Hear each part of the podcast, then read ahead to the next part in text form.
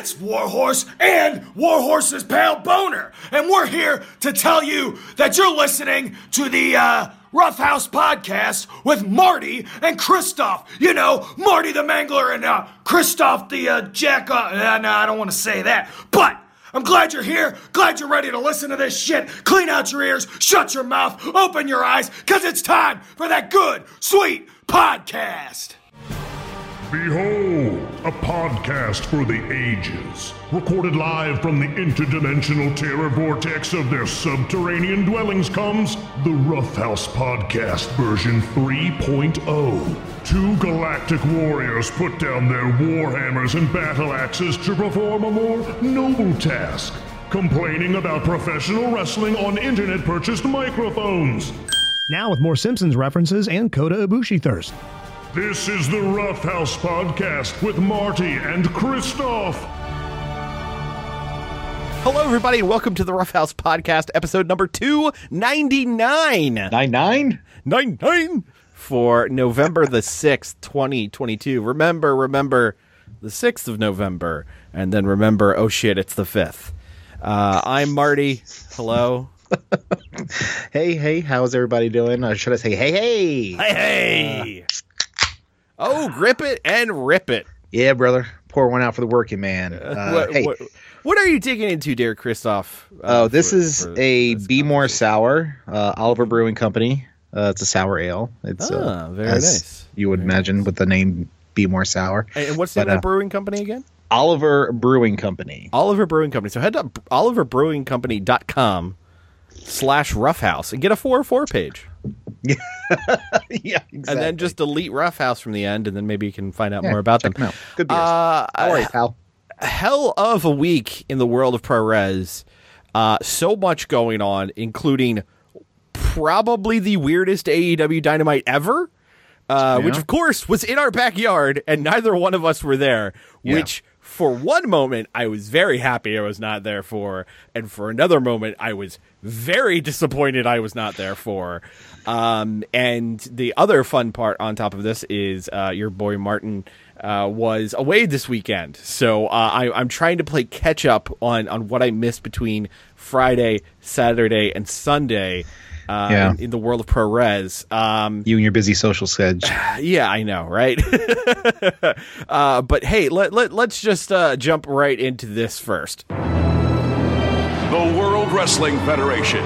For over 50 years, the revolutionary force in sports entertainment. Here comes the blood money. dollar, dollar, dollar, dollar. well, had I known that, I would have just gone ahead and. Here comes the money. Blood. Here we go. Money talk. Here comes the money. Money, money, money, money. You have some machine gun sound effects to throw. I'm not MIA. I don't have them at the ready. Um, nor do Good I have thing. really questionable opinions Yeah. on uh, vaccinations and uh, Zionists. Anyway, uh, folks, It y- happened. y- you have to give the guy credit. Which one? I'm I'm get well. Uh, Logan Paul is who I'm speaking of in this. Oh, instance. sure. You got to give the guy credit. His third match Mm-hmm. in professional wrestling, and he may be the best three match star ever. Now, granted, he also may never wrestle again after this weekend. yeah, he kind of destroyed his uh, middle leg. Uh, that whole joint is blown to fuck. But um, but yeah, so he had well, it was a, I guess uh, assuming a headlining match against uh, it- Roman it, Reigns. It was uh, in Saudi Arabia this past weekend. Uh, it was the main event of Crown Jewel. It was Logan Paul going for the uh, undisputed Universal Championship, currently held by Roman Reigns. Mm-hmm. His uh, his brother Jake Paul was in his corner, and uh, for as much shit as we have, will and will continue to talk about the WWE Saudi Arabia deal. This match was probably as unexpectedly good as the people running that country are expectedly terrible. Yeah, fair. Now, to to be fair, I did not watch the match. Um, I don't think I will, just in principle. But I did see some uh, some clips and gifs on the old uh, Twitter machine before that goes fully tits up, and I'm unable to see wrestling clips on there anymore. But Now, Chris, I, I Yeah. do have Peacock, which means I could conceivably watch it. Now, yeah, I do too. did I take the time to still sail the seas to watch a singular match because of how much the known press of the wrestling world have indicated how good it is. I did. Did you? Okay, all right. I'm not judging you. And it was really good. I'm. I. It- I, I don't. I don't disbelieve. I don't disbelieve you. Yeah. There you go. I it, it was it was genuinely great. Like dude. he is an incredible professional wrestler. I said it after the SummerSlam match. You did, you did, and I, I personally was uh, a little skeptical on that. I, and credit where credit is due. Roman was where he needed to be when he needed to be. Sure. He, you know, he. I, I assume Roman called the match, so uh, credit where credit is due there. As uh, Chris dies briefly, perhaps because I'm giving Roman Reigns credit, but uh, Just aspirating a little bit. That's all. but this was a truly remarkable performance from both guys. Uh, and I, I, I don't know why, of all places, the absolute, you know, uh, just show up and get paid millions of dollars show is the one that you decide to go all out on. But hey, they both did, uh, including a spot destined to go viral because, of course, Logan Paul said, I'm going to make you go viral when he did it. Yeah. Uh, grabbing his camera and jumping off the top rope, putting uh, Roman Reigns to the table, then subsequently posting the video of that on his own social media. it's one of the coolest videos I've ever seen from wrestling. Yeah. Yeah. Uh, Just in general. I mean, it, you've never with it. seen that kind of first person uh, uh, view of somebody jumping from the top rope turnbuckle out splashing an opponent on a table. Yes. I had never seen that first person view and it is it's pretty fucking cool. The guy the guy gets it. He's a tremendous athlete. Um, and you know, from what I read apparently Shawn Michaels said that instead of teaching people fundamentals, you know, and what to do, they're teaching they're basically just rehearsing the match with them, teaching them what they need to know to get through these matches and then filling in the blanks later on. Yeah. And you know, uh, it sounds questionable on paper, but if you have somebody as athletic as Logan Paul, and I guess competent enough. I, you know, I wouldn't have said that prior, knowing his uh, his history with things. yes. But in terms of you know being where he needs to be and performing these things and doing what he needs to do in the wrestling ring, he has shown a an impressive acumen for it. Yeah, I mean, I, I, I just had to look to, to see if he had any bona fides because I, I know he did the boxing thing, um, including fighting Floyd Mayweather.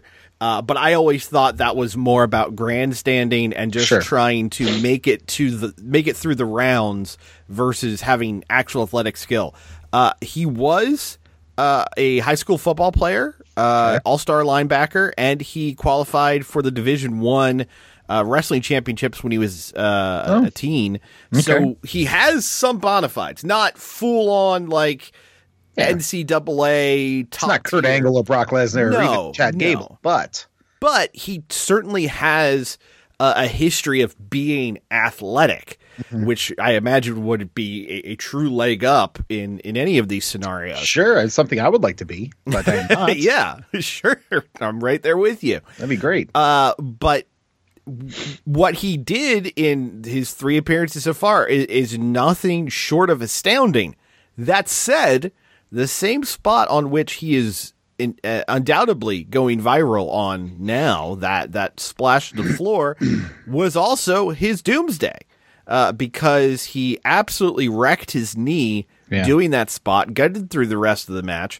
Uh, it sounds like he has a tear of his MCL, Mm-hmm. a tear of his meniscus, and a possible tear of his ACL.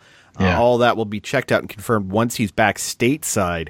But uh, at the very least, Logan Paul will not be seen in a WWE ring wrestling for six months plus. yeah, Uh, my, you know, at best. my my wife just had ACL surgery, and Mm-hmm. hers was not through any sort of athletic gain, and just the. Way to bury your wife. I'm just saying, I, I've I've seen what that struggle looks like, Yeah, yeah. and it is not pretty, even if you are athletically gifted. Um, and it's it's just one of those things where. uh, Yeah, it could happen to anyone at any time in pro wrestling. We've seen people get hurt worse doing simpler things, but uh, gosh, what what a uh, double edged sword that spot is. yeah, Yeah. Yeah. Best case scenario, WrestleMania. Uh, you know, Yeah. that's usually early April. Right, It's, right. You know, that's five month for. Uh, it's uh, yeah, Yeah. that's uh, math. He, he he'd be cutting it close to be able to do so. Um, Yeah. Um. But but beyond that, you know, I, I was listening to to uh, Dave and Bryan, Dave Meltzer, Bryan Alvarez break down the show this morning.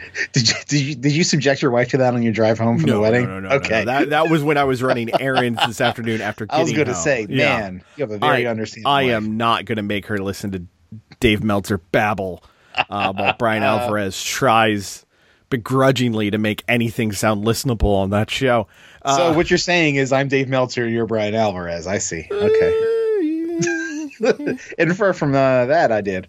I, I, I don't know about that because I, I, I think if any of us has uh, more uh, wrestling shit stuck in their head than common sense, it's probably me.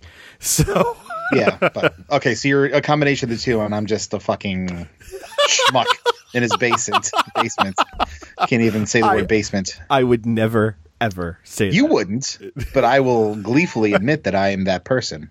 But on the rest of the show, here's what went down. Yeah. Uh, Brock Lesnar beat Bobby Lashley. They did the uh, Bret Hart, Steve Austin finish. Uh, the Hurt Lock was put on Brock Lesnar by Bobby Lashley. Brock got his feet up on the turnbuckle, looped back, got the three count. Gotcha. Post match, uh, Lashley applied the Hurt Lock again. Uh, and uh, that that actually put Lesnar down, so it looked like a full uh, heel turn from Bobby Lashley in this instance. I'm sorry, who? Uh, Bobbert Lashley. Hey, Legal name. Bobby. I, and I think I read that he dominated the majority of the match as well. Yes, uh, and uh, what I also thought was uh, funny is uh, uh, Brock was doing his German suplexes, which, of course, as we remember from the Royal Rumble, uh, was it? Yeah, it was this year. Um, totally fucked up uh, Lashley's shoulder. So this time, uh, Lashley decided, I'm just going to take them on top of my head and neck. Oh, fun! So, you watched the Shibata match from the night before, Yeah, yeah. He just said, let, or any let, Shibata match, Yeah, or any he- Naito match, or he any just said, Ospreay "Screw match. it, that's what I'm going to do." Uh, So uh, yeah, uh, he- apparently unscathed. We'll see. Um, also, uh, Damage Control, the duo of IYO SKY and Dakota Kai, won back the women's tag titles. Did they just losing them on them to Alexa Bliss and Asuka on Monday? Okay. Man, Raw was. A, you're you're going to be shocked when I say this, Chris. Oh no, I'm not. Raw was a shit show this week. Oh, so we're back to normal. Literally every match was distraction or interference The finish. the shine off of the Papa H era has uh has been removed. He may be going to that well more than Vince did. Yikes! That's a bold statement. Because at least Vince would do 50 50 booking. Mm-hmm. This is just like the same shit again and again and again, but this time someone interferes. So it must I learned continue. From watching you, Vince. Yeah, uh, up until uh, including this match, uh, as Nikki Cross uh, appeared out of nowhere to take out Alexa Bliss, and then Dakota Kai covers Alexa Bliss for the finish. Uh, oh, uh, before that, I forgot to mention there was a backstage interview with Byron uh, and uh, Alexa and Asuka. Uh, Alexa Bliss uh, was going to respond to the first question, which was how they're preparing to defend their belts. But Bray Wyatt's logo appeared on the screen, so she got all shocked and confused. Oh, so you guessed it, we're doing that shit again. All right. Yeah, that's that's the fun we're looking at there. Um, Drew McIntyre, who was fighting the flu, uh, defeated Karrion Kross in a steel cage match. Uh, So so so Principal Skinner was trying to keep him from coming out there, and and, and Drew McIntyre just goes, "Grease me up, woman!" to uh, Lunch Lady Doris, and he goes out and yes, and fights. He he he just did the thing there, and uh, uh, I I I will say a completely unrelated fact. Uh, to the fact that this is the, I think, third pay per view in a row where Drew McIntyre is fighting some sort of illness. I recently learned that steroid use fucks with your immune system. Um, anyway, Oh, I mean, I can't imagine why you would bring that up right here. no, no, it's just it's just a random thing I learned. Yeah. Uh, Scarlett got involved in the match, unsurprisingly, but uh, McIntyre uh, escapes by uh, jumping over the cage and winning. Okay, all right. Was she fully like no, had no bare skin showing as well? Uh, that must have been weird for her. I, I think she's got that weird uh, all over cat suit thing going on. So Okay. All right. so yeah, that that that's what happened there. Uh, six man tag, uh, Judgment Day. Uh, Finn Balor, Damian Priest, and Dominik Mysterio defeated the OC of AJ Styles, Karl Anderson, and Luke Gallows. Um, crowd was super into it, but you know it was just fine. What is specifically interesting is Michael Cole mentioned that Karl Anderson is the current never open weight champion of New Japan Pro Wrestling. Wow. Yeah. So we got that.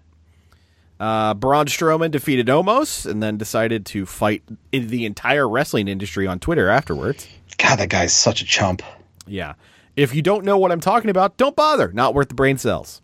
Yeah. Uh, the Usos defeated the Brawling Brutes to retain the undisputed WWE Tag Team titles. Apparently, Jey Uso fucked up his wrist um, on a house show, but th- that became the story of the match. Okay. All right. Uh, Bianca Belair defeated Bayley to retain the Raw Women's Championship in a last woman standing match. Okay. Uh, but I assume this feud must continue.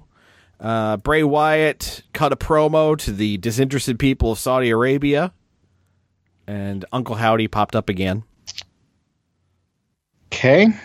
Yep. A lot more nothing there.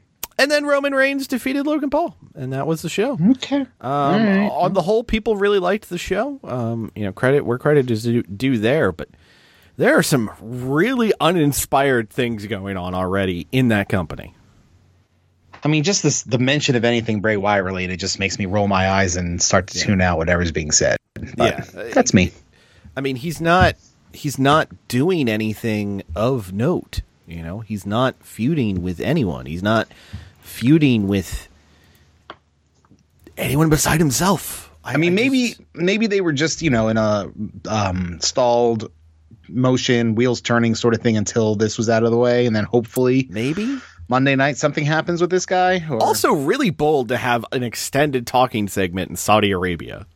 yeah, I'm not sure of their um, uh, proclivity towards speaking English in the grand scheme of things. I don't know, honestly. I, I don't know. I just this probably felt like of the the cards they've put together for the Saudi Arabia shows. I admittedly, I I try to watch as few of them as possible. But this felt the least like, oh, we're booking a show for Saudi Arabia, and the most like we're booking a show for ourselves. It just happens to be in Saudi Arabia, which Well- definitely is a change of pace. But I don't know if it's a good thing. At least you know Triple H and Stephanie went over there and, and shook Yeah. hands and praised the uh, the murderous Praised leaders of the country. Ga- They yeah. gave him a world title. sure, yeah, no, that's great. Yeah. Yeah. Uh, Congratulations, Houston Astros. You also have one coming your way. Uh, you and MBS recipients of the WWE Championship this week. Peas in a blood covered pod. Yeah. Cheaters and murderers. There you go. Anyway, let's talk about another wrestling show in a foreign land. Uh, I thought there was another Triple Eight, Triple Mania this week.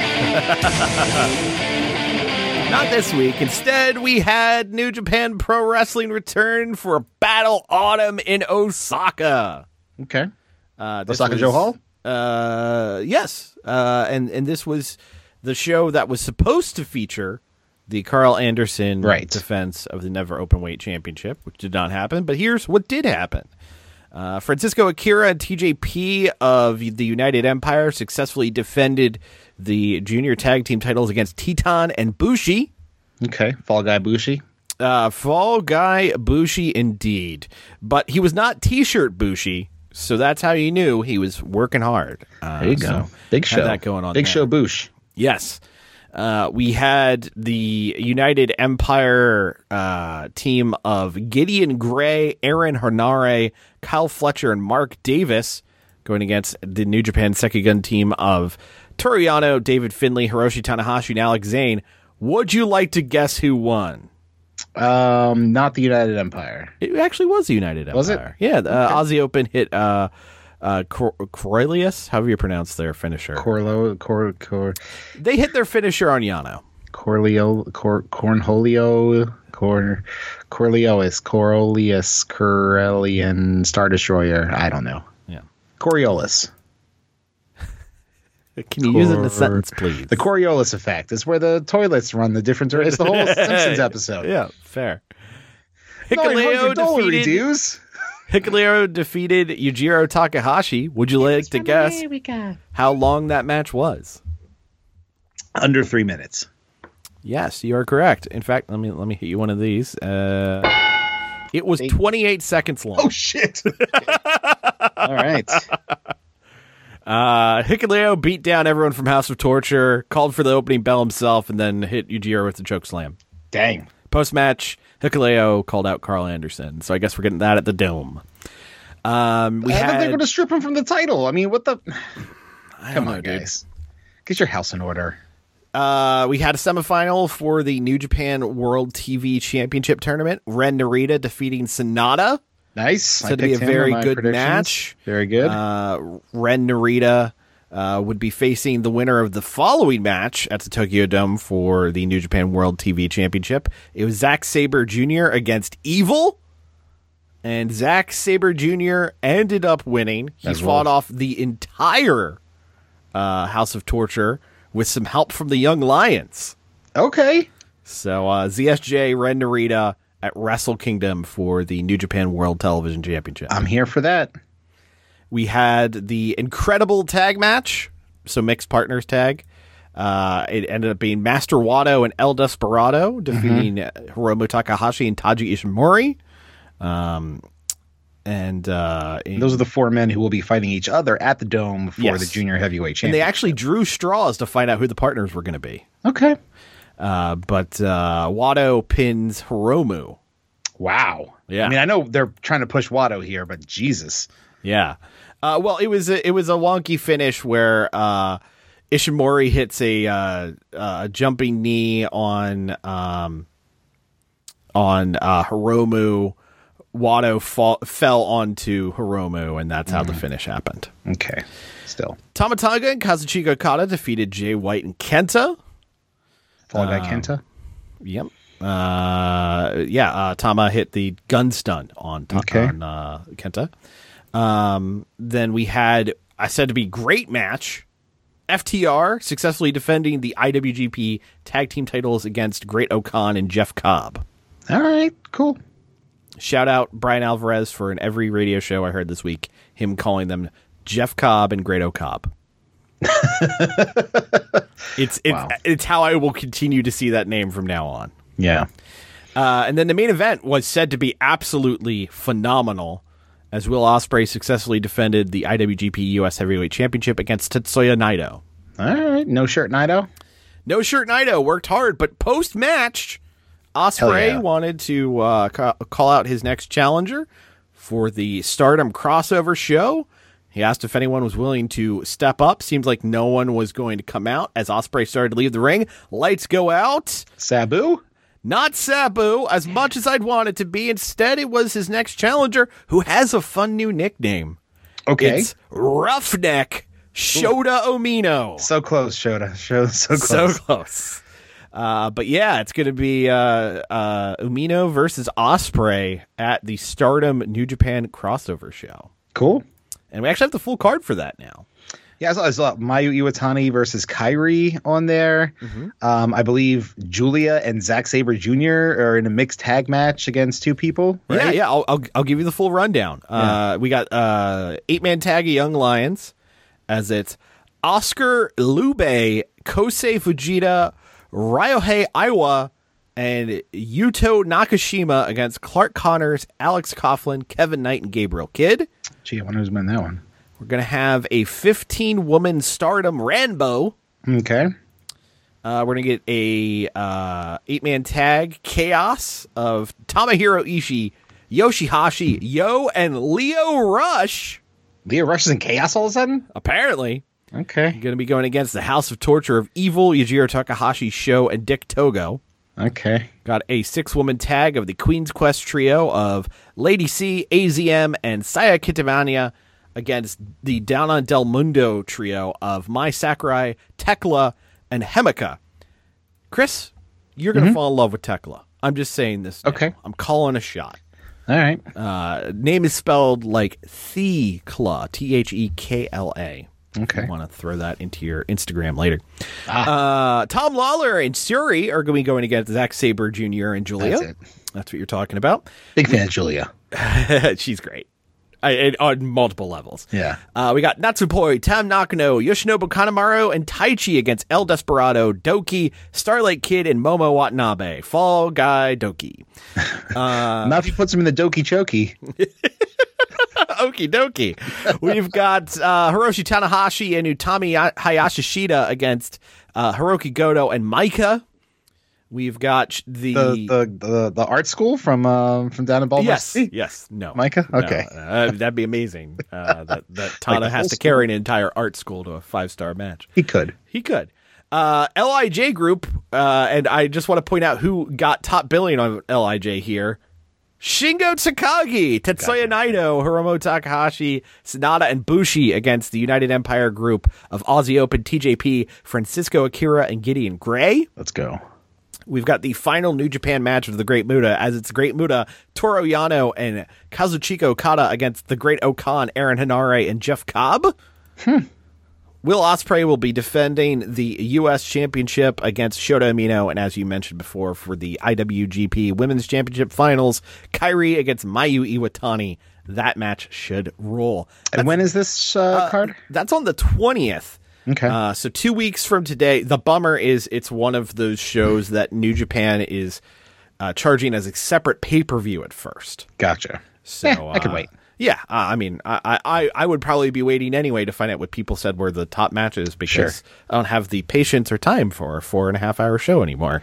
I used to be all about it, man. Now I'm just. Pandemic time was very different Not. than than regular time. Well, even semi-regular pre-pandemic, I would watch full like New Japan shows. That's fair. You were always more more into that than I was. yeah. but I also, as we've discussed before, I, I tend to grab bag a bunch of different companies' matches and, and just true. try to, You watch way more wrestling than I do. yeah. But it's it, it's always just random matches. It's not full shows. That reminds me on on the random wrestling tip. Hmm. Uh, did you see all the news about Fight Plus this week? I saw that they're adding GCW to their lineup, included in the uh, in the five dollars per month. gig. Yeah, five bucks a month. Uh, GCW's in there. Um, the Wrestling Revolver, which is Sami Callihan's fed. Okay. Black Label Pro, uh, MCW. Zach is Wild's part- fed. Oh. uh, uh, MCW is part of the the, the Okay. Plus setup. Um, also uh, Cleveland's AIW. Mm-hmm. Um, honestly, if you were a GCW fan to start, the uh, the five bucks a month is a ridiculous deal because they were charging fifteen bucks per show previously. Wow. and they were doing easily four to six shows a month. that many show? Huh? Okay. Yeah. So uh, a heck of a deal if you're a GCW fan. Okay. Um, personally, it's another fucking streaming service. So Yeah, yeah. It's a little harder, even at five bucks, to say, yeah, I'll do it. Maybe I'll throw five bucks Mania weekend, you know, to to watch some of those shows. But I don't know. I mean, that's the price of a Nacho Fries uh, cravings box. You know, that's a great I mean, point. That's a great point. Well, maybe maybe we'll figure something out. We'll split it two fifty a piece. and I live Yeah. right by a Taco Bell. That's right. Yeah, yeah, yeah. I got, I got, I got one nearby. Not, not that good though. Oh, well. It, it- it's funny how the uh, unlike some other fast food fast food places, Taco Bell and I feel like Wendy's is the other one where like the quality can greatly differ from True. location to location. True. Well, this one also is a combo KFC. Ah, that's the problem. They, they Yeah. their focus is not there. They're they've they're thinking about too many different things. Yeah, but it is true about because I remember, you know, the one at Loch Raven and Taylor, garbage. I would always go out of my way to the one at Old Harford and Joppa, which was primo, and then the one right by you, uh, you know, without blowing up your spot, is really good as well. So Yeah. yeah. It is a good one. yeah. anyway, Anyway, hey, let's hit this button.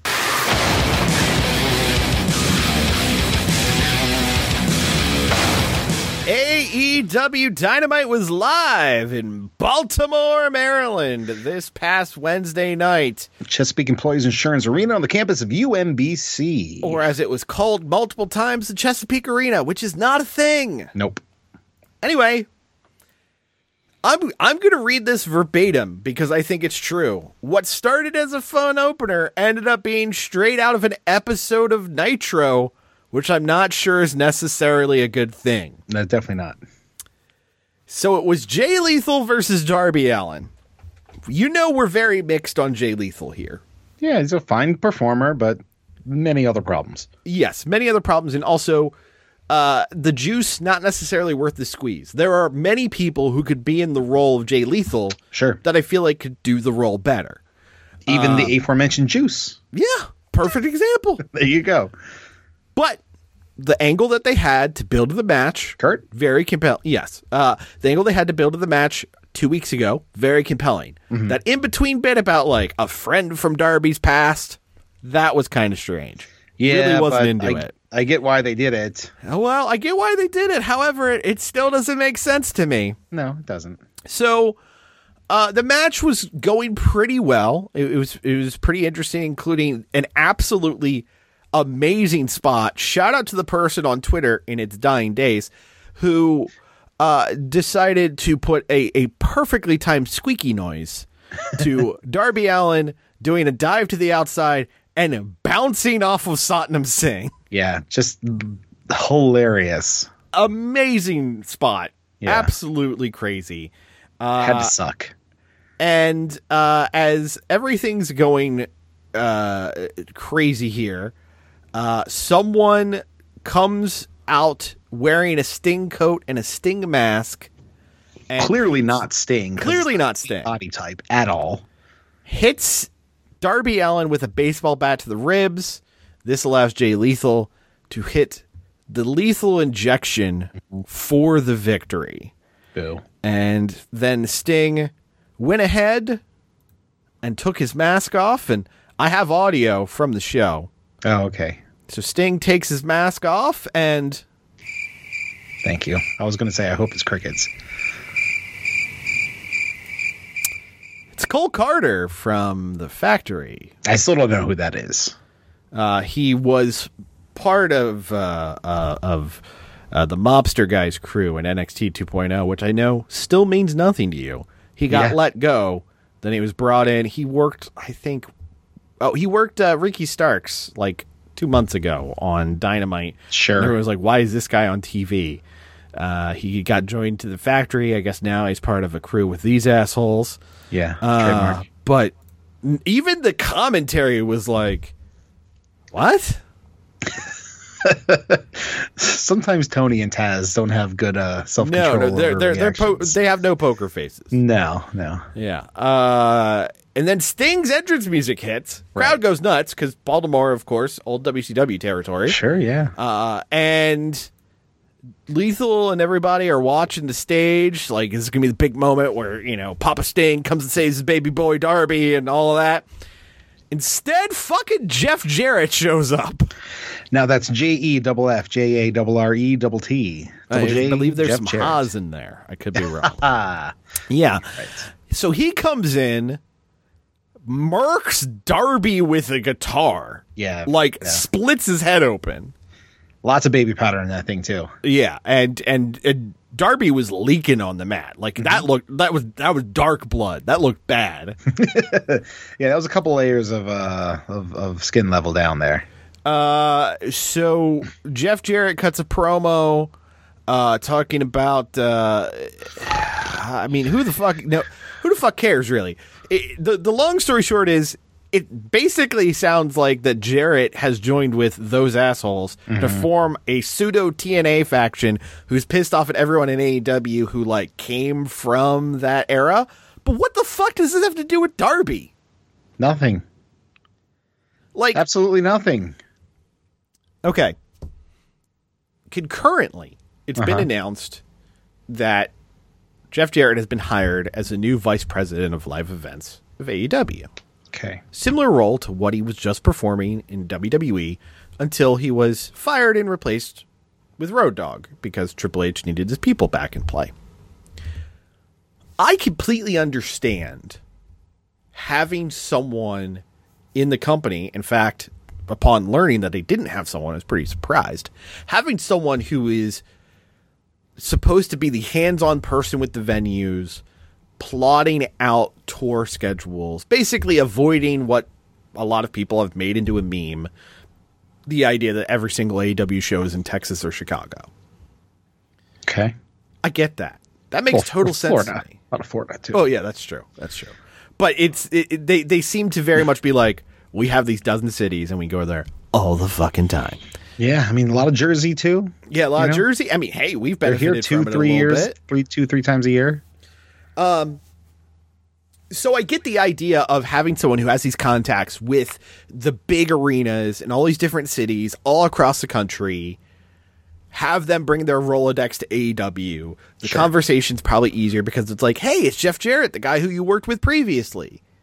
You know, I understand that. From a business perspective, I'm not going to poo poo this at all. He doesn't fucking need to be on TV as a pro wrestler. No, he does not. I Even certainly if- don't need to see him in a match. even if, and I will point this part out because I was shocked by it. I don't know if you noticed, Chris. Even if his arms looked fucking great, I never noticed Jeff Jarrett had, had super fucking jacked arms. Yeah, I mean they're a little, you know, fifty-year-old rubbery, but they're in pretty They, good shape. they look fucking jacked. I was like, what the? Wh- where did these come from? But still, I, I, I don't, I don't need him as a performer in the ring. I know he and Jay Lethal just worked the last match, Ric Flair. That is not something you should aspire to in your programming right now. No, no, you should try and keep as far away from that as possible. Honestly, uh, yeah, I don't, I, I don't, I don't care for this. I don't care to see more Jay Lethal on my TV. I don't give any sh- amount of shit about Cole Karter, and I don't want, uh, I, I don't want to see Jeff Jarrett wrestle. But Yeah, here we no. are, man. Well, I, I, I, I I want none of that. Again, the only thing about any of this that makes any sense to me is Jeff Jarrett getting involved, helping them book. Sure. know, yeah. No. Behind the scenes, absolutely. Behind he's he's been around the business his entire life. Yeah. Comes from a, a legacy of, of wrestling promoters. Sure. and and to his credit, you know, uh, in in every single snippet I've seen from his podcast, the one he does with, with Conrad Thompson, he comes off as a guy who, with the amount of time he's been away from the day in day out of pro wrestling as a as a performer, seems to have a decent head on his shoulders about himself as a performer. He seems to have an understanding of, you know, the TNA reign of terror and all this other shit. so he's become more self aware over the years, is what you're saying. Yes. Gotcha. However, I still don't need to see him work a fucking match. You have an entire locker room of people who need more reps. I Yeah. don't need a 50 fucking year old Jeff Jarrett Hey, on TV. Tony, where the fuck's Miro? Where's the fuck's Miro? Perfect example. Perfect example. Where the fuck's Miro? Where the fuck's Andrade? Okay. Well, we, I think we know about that one. Well, I mean, yeah. Who would have thought Andrade would be the pain in the ass of LFI and not Rush? yeah, well, you know, we'll see what happens when Rush and Bandito face off on Rampage. Yeah, I know. Anyway, Jon Moxley cut a promo putting over Lee Moriarty. The most they've put over Lee Moriarty at all throughout this entire build up to a match. Then we had the uh, Elite tease, a video of them winning the Trios titles, but then it was deleted. And then Death Triangle's win was shown instead. And then it was a graphic of uh, Kenny Omega and Young Bucks on live event advertisements, but then replaced with Death Triangle. I think I know where this story's going. And then we had Jon Moxley against Lee Moriarty in a world title eliminator match.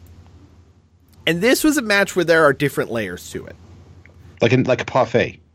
yeah, like a buffet. Everybody likes parfait. Everybody likes parfait. So, Lee Moriarty and Jon Moxley worked their ass off. Yeah.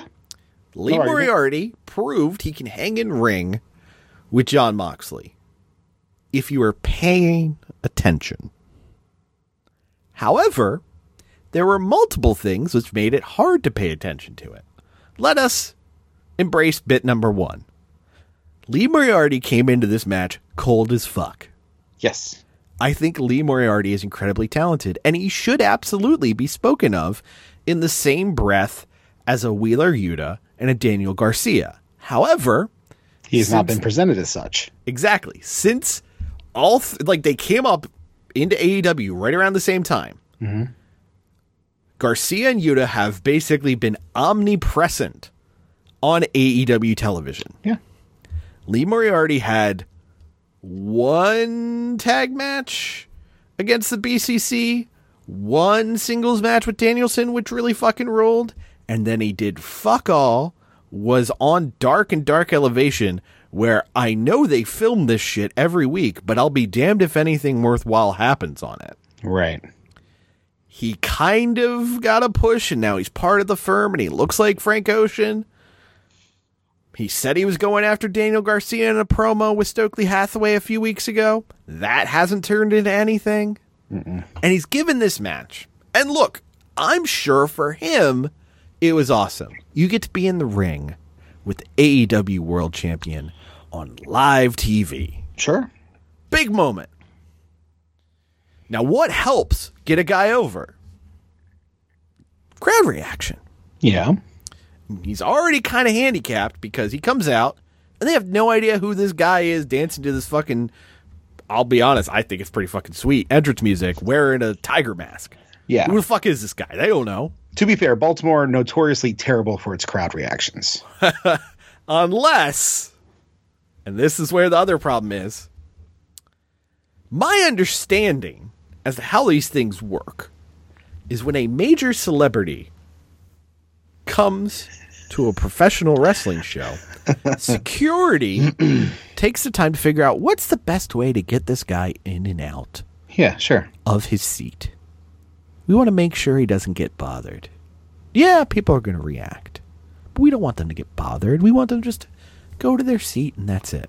So typically you would do this during a commercial break if you're on a TV show. Oh, I mean, Ideally. that's that's a great idea. But how about this, Chris? What if you do it in the middle of a world title match so everyone pays attention to the guy walking to his chair instead of the fucking match going on in front of him?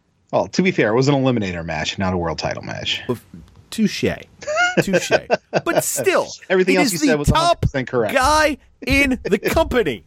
Yeah. It's his segment. Yeah. Why didn't you send him the fuck out while Jeff Jarrett was rambling?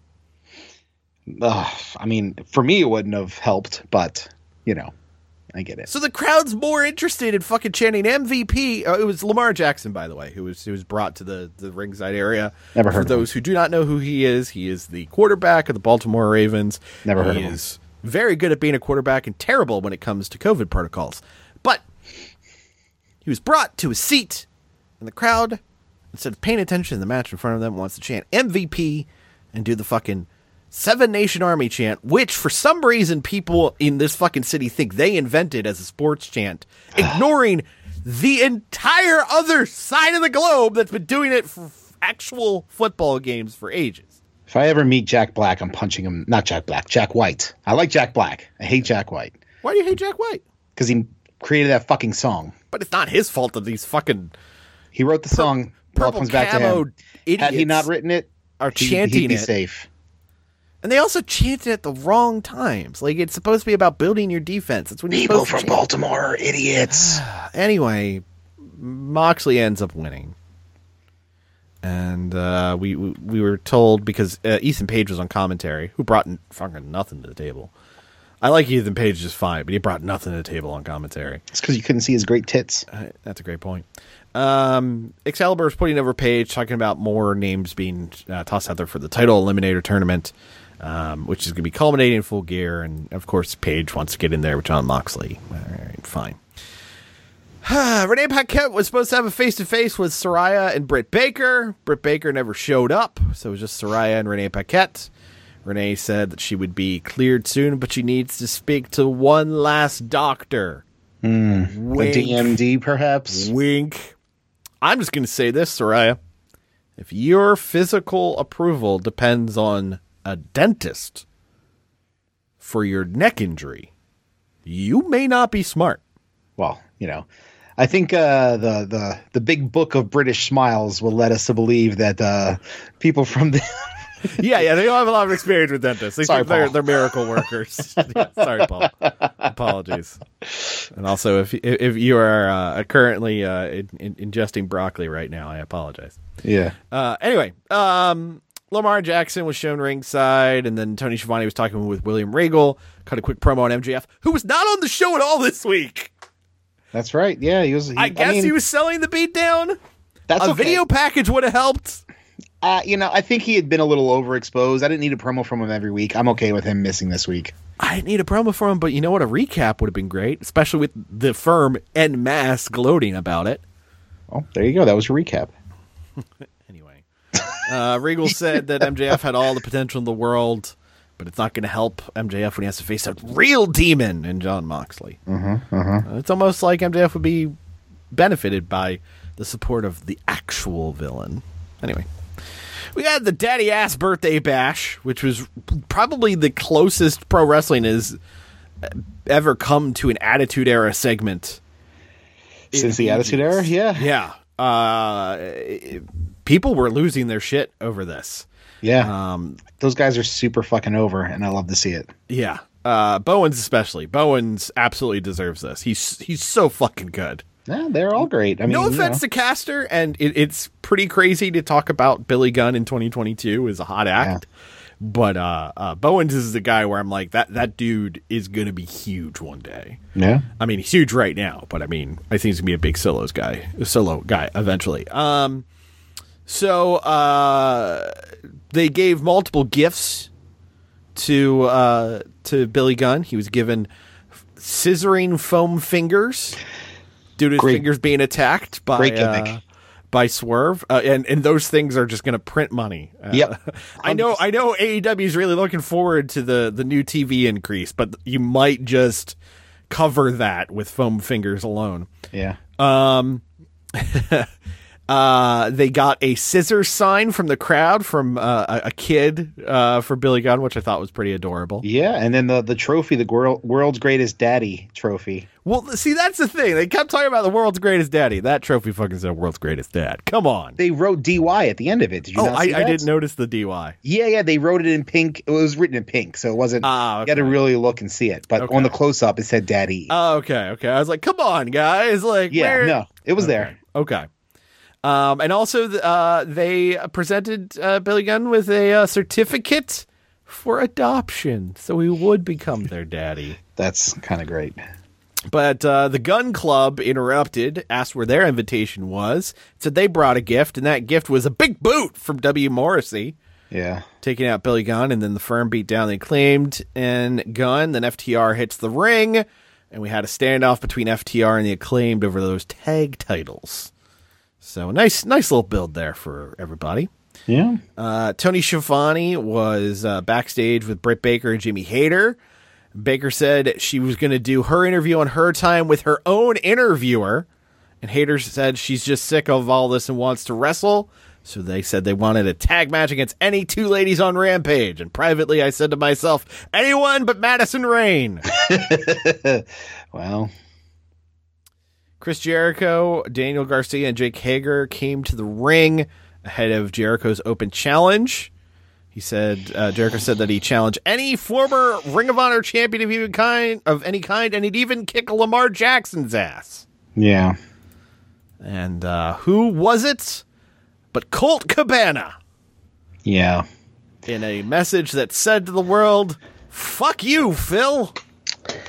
And I get that. Yeah. I do.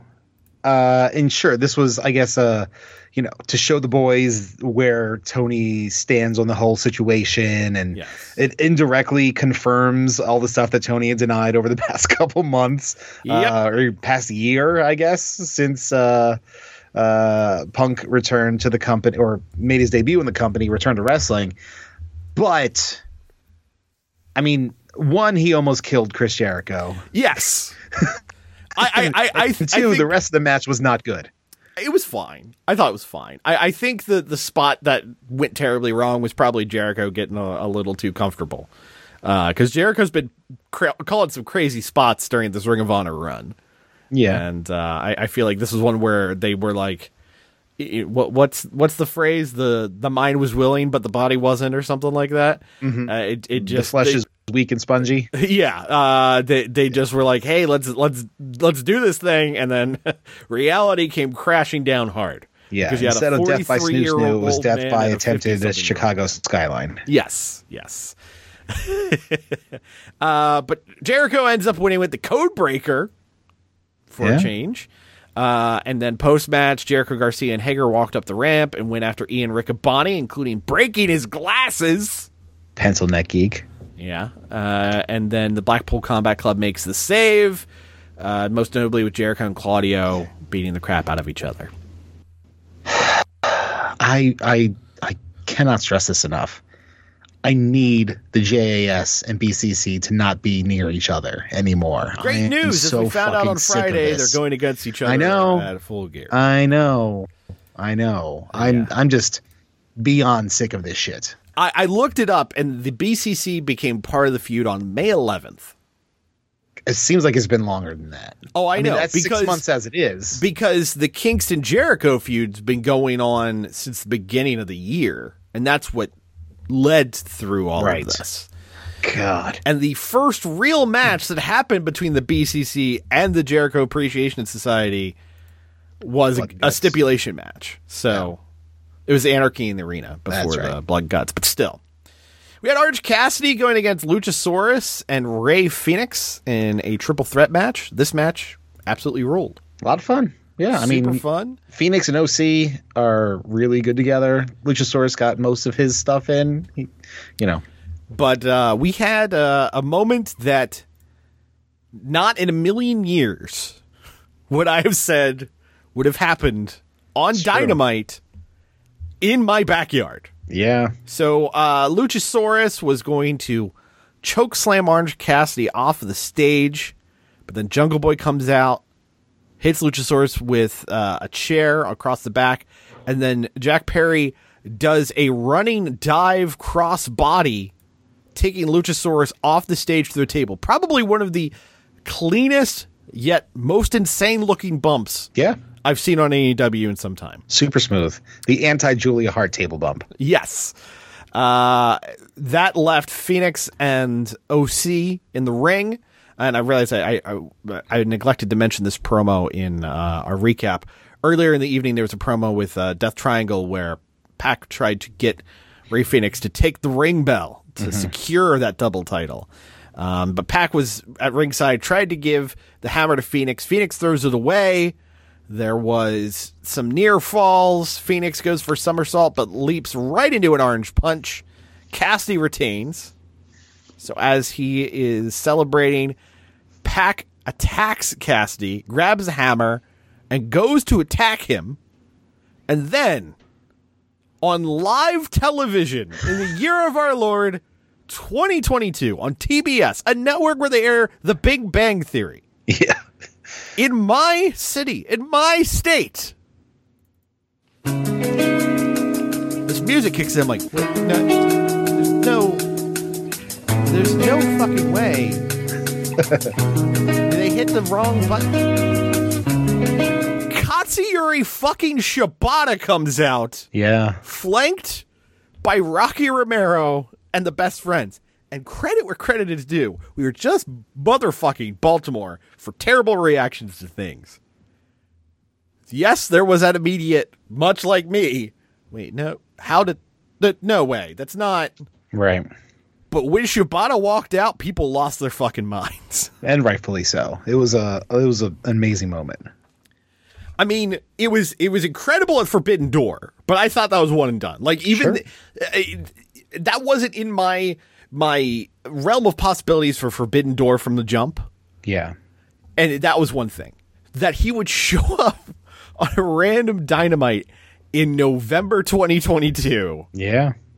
In and Baltimore. then more importantly, challenge Orange Cassidy for the All Atlantic. He signs the Dream Match contract. Yeah, I mean, uh, uh, at first I was like, well, well, Pac's right there, and Pac looked like he was ready to fight. Yeah. and then he just kind of took a powder out, and then it was it was OC and Shibata in there, which, I mean, yeah, absolutely is great, but also Shibata, Shibata and Pac is just you know, Oh. sitting right there with me salivating over it. Well, uh, some some additional information about this. Um, this was something that was discussed about the weekend of Forbidden Door. Shibata made it clear to Tony Khan to AEW that he had some dream matches he would like to do in AEW. Right. and weirdly enough, his top two picks were one, Orange Cassidy, and two, not as surprising, but still, two, Bryan, Bryan Danielson. Danielson. Yeah, of course. So I assume at some point, I'm going to guess mid April in Topeka, Kansas, we are going to get Bryan Danielson against Katsuyori Shibata. But still, Fucking Shibata, Yeah. a man who might have died from a headbutt in the ring five years ago, Yeah. shows up. He wants to fight the hand in the pants guy. Yeah, he wants to fight Pocket Man. Yeah. What the fuck? 2022 is wild, man. Fuck. Uh, Tony Schiavone was then backstage with Swerve Strickland and Rick Ross, The boss.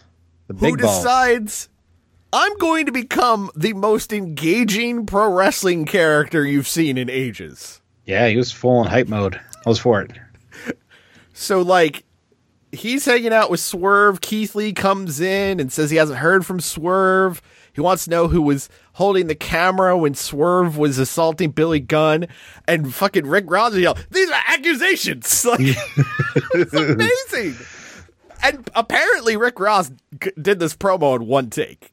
I believe So, it. uh, I believe it. I, I I don't know what it costs, but fucking hell, make him Swerve's Look, mouthpiece. Swerve is a great it- promo guy too. Uh, Yeah. and and if if you haven't seen it yet, uh, OG five thirty eight, Swerve on Hey EW Oh, is, man. is so great. it is very good. Yes. Uh, I mean, any here's just a taste. It starts with, of course, Swerve saying whose house, and RJ City goes immediately Hugh Laurie. yeah. 10 out of 10 right there. But look, if if Tony can get Action Bronson into a match, you Yeah. can get Rick Ross into something here. Let's go. Yeah, yeah. Uh, th- this was great. Uh, but uh, it was announced that next week on Dynamite it would be an eight man tag. Uh, Swerve and Our Glory and the Gunn, Gunn Club against FTR and the Acclaimed. Okay. I'm here for that. Then we had uh, Jade Cargill against Marina Shafir. Oof. Good news. Someone realized Marina Shafir's entrance music sucked. Yeah, So they God. had Mikey Rukus fix that problem. But uh, that doesn't fix all the problems. Yeah, she's still a bad wrestler too. She's still a bad wrestler, and they did the thing that you should never do, which is have a pro wrestler commentate over a match live. Yeah, especially when Vickie Guerrero is right there as well. And as much as I enjoy what Nyla Rose says, the voice is in the Vickie Guerrero territory, Yes. personally. A little Yeah. grating. But I'm sure that's by design. Yeah, well. I also think Nyla Rose's promo voice sounds weirdly like Lois Griffin, and I apologize if that is now Oh, something. Peter. I, apologize if that's now something you can't unhear, but Great. yeah. Thanks. Anyway, uh, Cargill won with the Jaded, and that was that. Yeah. Kiera Hogan tried to uh, sneak attack Nyla Rose to get the TBS title. She failed but, uh, miserably. she failed. And then we got a video package of the House of Black. Fuck yeah! See, uh, I think we're on different sides of the coin here. This is more mumbo jumbo to me. Like, what the, what the fuck does this even mean? What is this? Is it's approaching Bray Wyatt stuff for me. I, this this does not work for me. Hey, it just means Brody King's gonna be on my television again. I mean, yes, that's that's And great. more importantly, they paid fucking Doug Bradley to do the voiceover. that was Doug Bradley. That was fucking Doug Bradley. All right. Uh, for those who don't know, Doug Bradley, the original Pinhead from Yes. the Hellraiser uh, movies, also does a lot of voiceover for Cradle of Filth. If you uh, which or is probably how Malakai decided I'm going to have this guy do our voiceover. Uh, what I did notice is uh, no Buddy in the mix there. I mean, okay. Yeah, I don't really need. I don't know. Yeah. I, just Brody, just let Brody and and and uh, Malakai just be a tag team and, and wreck some shit. I'm fine with that. I don't need Buddy. I sure as fuck don't need Julia Hart trying to act like a goth chick. It's not. It's, that's not for me. I need uh, this. This did not get me uh, super pumped like it did for you. Fair, fair. Uh, and then we had inexplicably as the main event of the evening for the Ring of Honor TV title. It was Samoa Joe against Brian Cage. And this match was very, very good. Yeah, it was. Uh, the you know Cage really punched above his grade in terms of, of how he handled himself in this match, and they just beat the piss out of each other, which is awesome. Mm-hmm. Yeah. But I just look at some of the other matches that were on the other undercard, and it's like your main event with Joey Samoa and Brian Cage. Martin, really? Yeah, a little bit of a head scratcher there. Felt it like wasn't a Rampage main event. It, it, yeah, it wasn't like a massive like angle or anything to to close No, the show. no. So I don't really, I don't know. The only thing I really liked about it was post match. Yes, the embassy got involved and beat down Joe until Wardlow showed up, but then Hobbs comes out, lays out Wardlow, and holds up the TNT title. So fuck yeah to that. Yeah, I mean, I'm glad. I'm glad to see Hobbs and Starks both back on our TVs this week. So Yes. that's that's a plus. And then it was the show that quite literally, for once, we were waiting for.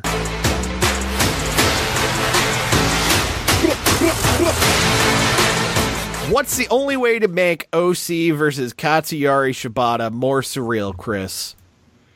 Uh, the only way to make it more surreal, do it on a Friday night in Atlantic City with Mike Tyson on commentary. There it is. Jim Ross introducing the show, welcoming us to AEW Dynamite. Then remembers it's Rampage. They bring out Did Mike. he actually do that? I missed that. He did. Jesus Christ. Brings out Mike Tyson on commentary, and uh, it was OC versus Katsuyori Shibata. I want to ask you legitimately, how did you feel about Mike Tyson on commentary? Um, it felt like you or I with a higher pitched voice. Or actually, all right, not you because you're better than that than I am. It felt like me with a higher pitch voice trying to add color commentary to a match. You know what? I, I, that's that's about where I'm at. Like, I don't think he embarrassed himself. No, I don't he think did. he was bad. He was unnecessary, definitely unnecessary. but he and- knew his shit, He which was more the surprise than anything else. Right, he's he's a fan clearly. Uh, maybe not so much uh, as Shibata of, of Shibata than than Orange He Cassidy. called a stuff. fucking STO though, which is just well, like I mean, other people have done an STO before, but still. um, what- I don't know many people know it as an STO. the from a broadcast standpoint, he Oh, yeah. talked over everybody. Uh, was- he talked over the not- introductions. He Yeah. did, didn't, you know, not a, not a very good broadcaster. He was it No. was basically a, a fan trying to, you know, like he was sitting around, you know, his Vegas mansion with his boys, you know, watching wrestling and him just talking about it, but Right, on right. live national television. Yeah. So yeah, I, I I I can't say it was good by any means, but I I think what was more surprising to me was it wasn't embarrassing. No, it wasn't embarrassing. it was This- just this completely not unnecessary. Artie. Donovan at King of the Ring '94. No, no. Uh, and you know, it wasn't quite as annoying as Chris Jericho yelling for an hour on the show as well. At least he was just done after that match. Yeah. But again, you know, it it was kind of a. If I had bought a ticket to that Rampage show with the promise of Mike Tyson being there, and all he does is commentary for the opening match, I'd have been a little pissed. No disagreement. No disagreement. Because that's that's all he did. He he called the opening match and then he was gone. He Yeah. was never addressed for the rest of the night. No, Uh, but that match though, a lot of fun. a lot of fun. I, I it's so hard to like if if I were in the seat that Dave Meltzer was in. One, I'd clean up a lot of fucking paper. But two, but two, I don't know how one would rate this type of match because it, it is it's less like that. Was it a match of the year? No. Was it a moment of the year? Absolutely. Yeah, it was it was a kind of a I mean, not like a grand spectacle, but it was uh it was a spectacle in like just being interesting of Right. uh you know opposing styles how is you know the the fighting spirit violence of uh, of of Shibata going to go against Yeah. the you know uh lackadaisical laissez-faire sort Yeah. of uh you know pants man orange cassidy gimmick and it worked together really i can see why shibata wanted to to wrestle oc Yeah. because he totally gets it and played into it when he needed to play into it um, countered it where he needed to counter it told the story very well did his own version of the orange punch too. Yeah. Um, I, I think probably the best, you know, non wrestling analogy I can make here, i- i- and it's top of mind because uh, the ceremony was this weekend. Is it kind of felt like the pro wrestling match equivalent of like when they have the big jam at the Rock and Roll Hall of Fame? Yeah. it's like, is it the best concert you've ever seen? No. However, you're gonna remember the fuck out of it because you're just like, how the fuck is this happening? Like, yeah it, it's rob halford singing jolene with dolly parton Yeah, that's just- that's that's what, what? oc shibata was Yeah. Is it good? kind of, but fuck that. how is What? this happening? Yeah, yeah, yeah. no, absolutely. Uh, so yeah, uh, and, and Shibata looked like he barely missed a day. Uh, Yeah. in incredible shape. Um, the the Jersey crowd was super into him. Uh, it, it was really really well done. Um, and he ate the clean pin too. he ate the clean pin. Uh, and For a second there, I thought he might win this title. Yeah, I, I was wondering. Uh, but post match, uh, uh, Cassidy and Shibata shakes hands. Cassidy gives the aviator sunglasses to Shibata. Nice little pop moment there, and we It were looked like he was he was fighting back a smile. yes, Shibata yes, was. yeah. Uh, which hey, that's fucking great. Yeah. Uh, and then uh, we just went on with the rest of the show. I honestly don't remember anything else that happened because I was playing uh, Marvel Snap. And hey, if you like us enjoying Marvel Sta- Marvel Snap, pop on over to the Patreon where we will be discussing our recent obsession with Marvel Snap. Yeah. Uh, Lexy Nair interviewed Toni Storm, asked her about the upcoming title defense with Jamie Hayter. Then there's another Lexy Nair promo with Car- Claudio Castagnoli and Bryan Danielson, where she started the promo with, "What are your issues with Chris Jericho?" so I'm guessing in kayfabe, Lexy Nair is dumb. well, you know, you gotta you gotta toss the yeah, you gotta toss it up. You know. Britt Baker and Jamie Hayter uh, defeated Madison Rayne and Skye Blue in under eight minutes. Mm-hmm. Um, then Sure. Tony Schiavone uh, had an interview with Chris Jericho, answering the challenge from earlier in the show. He wanted a match against both Bryan Danielson and Claudio Castagnoli, but to even the odds, he said, "Hey, let's go ahead and add Sammy Guevara to it as well." So it's a four-way for full gear for the Ring of Honor World Title: Chris Jericho, Claudio, Bryan Danielson, and Sammy Guevara. Also, it shows that Chris Jericho does not have a very good memory because he said during this promo that he's never had any issues with Sammy Guevara except for that uh, two month or three week period where Yeah. Sammy Guevara turned on the inner circle, went solo as a babyface, and that backfired terribly. And then he rejoined the JAS. Indeed. Ricky Starks came out, cut a promo where he entered himself in the Full Gear Eliminator tournament. Hell yeah. Uh, Let's go. He's already a guy who I'd love to see uh, get a big win there. Uh, fun line uh, where he said uh, he he uh, he says there are people who said they're proud of being pillars of AEW when things are crumbling around here. Yeah. Tony Schiavone was then interviewing Sammy Guevara, who challenged Bryan Danielson to a two out of three falls match for Dynamite. Okay, I guess. Sure. Uh, and then the main event was Joey Samoa and Wardlow against the Gates of Agony. Shock of shocks. Ward Joe wins. Uh, Post match, though, uh, um, Hobbs comes out to the stage and uh, gets up in the shit of Wardlow. So that Yeah, and Wardlow kind of pushed Joe out of the way to, you know, Yeah. to get up in there. So, oh, can they coexist? Oh, We'll see. Mm. So for Dynamite this coming Wednesday, we've got the aforementioned eight man tag of Swerve in Our Glory and the Gunn Club against FTR and the Acclaimed. We've got the two out of three falls match between Bryan Danielson and Sammy Guevara. And then we've got uh, from the Full Gear Eliminator Tournament, they finally showed the whole bracket. Uh, it's going to be Hangman Adam Page back in the ring. I'm sorry, Hangman Page. Sorry, wrong page. Ethan Page against Eddie Kingston. Sorry, my my note here just said Page. And I was like, Wait a minute. Yeah. So Ethan Page against Eddie Kingston. That's on Diamond on Wednesday, and then Rampage Friday will have Lance Archer versus Ricky Starks. The battle of guys who should be on television way more often. Yeah. Sorry about your luck, Lance Archer. Bandido versus Rush. Hell yeah.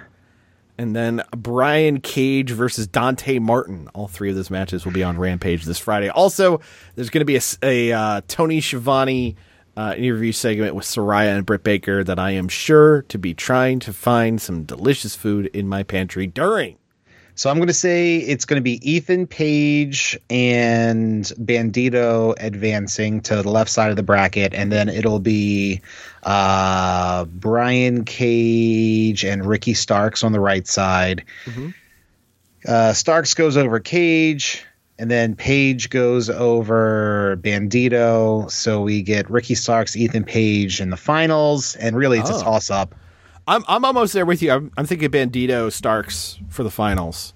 You really think Bandido? Okay. I feel I'm like they're putting just- a lot of attention on Ethan Page here. So I feel like he's going to go to the finals here. I, I'm thinking they just totally shake it up with this. I mean, the, the, that's the thing about the eight men in this. It will absolutely shake up the world title division, whoever wins. Yeah. Um, so if anything, this is probably the most like future facing one they've done for this eliminator tournament in some time. Um, so that that in and of itself is very exciting. But Yeah. of definitely course- think Ricky Starks is a lock for the final. Oh yeah, a hundred percent, hundred percent. I'm also wondering if uh, Dante Martin's going to get a surprise win against Brian Cage, maybe due to some shenaniganry with Warjo, and Hmm, interesting. then uh, we get um, we get uh, Starks Ricky Starks against Dante Martin, which could be really fucking fun too. Yeah. Um, but yeah, I mean, we'll we'll see how it all plays out. Uh, if nothing else, again, it's an inspiring group, and uh, at least none of those people are just feuding with themselves in a dumb mask on that show. So, Yeah. No, Malakai Black's not in the uh, not in the tournament. yeah, thank God for that. The Roughhouse Podcast is a weekly podcast fueled by coffee, pizza rolls, and the stench of dirty litter boxes. Follow Christoph and Marty on Twitter at RoughhouseSGW, at Facebook.com slash The Roughhouse Podcast, and at Patreon.com slash The Roughhouse Podcast for early access to episodes, exclusive podcasts, Roughhouse redos, and Roughhouse Divided movie trivia games. New episodes drop every single Monday on Spotify, Apple Podcasts, Google Play, Stitcher, TuneIn, and wherever you find your favorite podcasts. Subscribe, motherfuckers! This is the, The Rough House House uh, podcast with Justin and Christoph. That's it. Fuck Christoph. He's terrible with his information. Okay. Hey, this is The Rock. Shut your mouth, jabronis, and listen up because this is the Rough House podcast with Marty? and my least favorite man on the planet, Christoph. El Torito brand salsa, the only salsa meant for midgets. It comes with half as much corn, half as many tomatoes, and a half portion of freshly grown bell peppers, half as spicy as other salsas on the market. El Torito, the only dip worth the chip of the short ones. El Torito.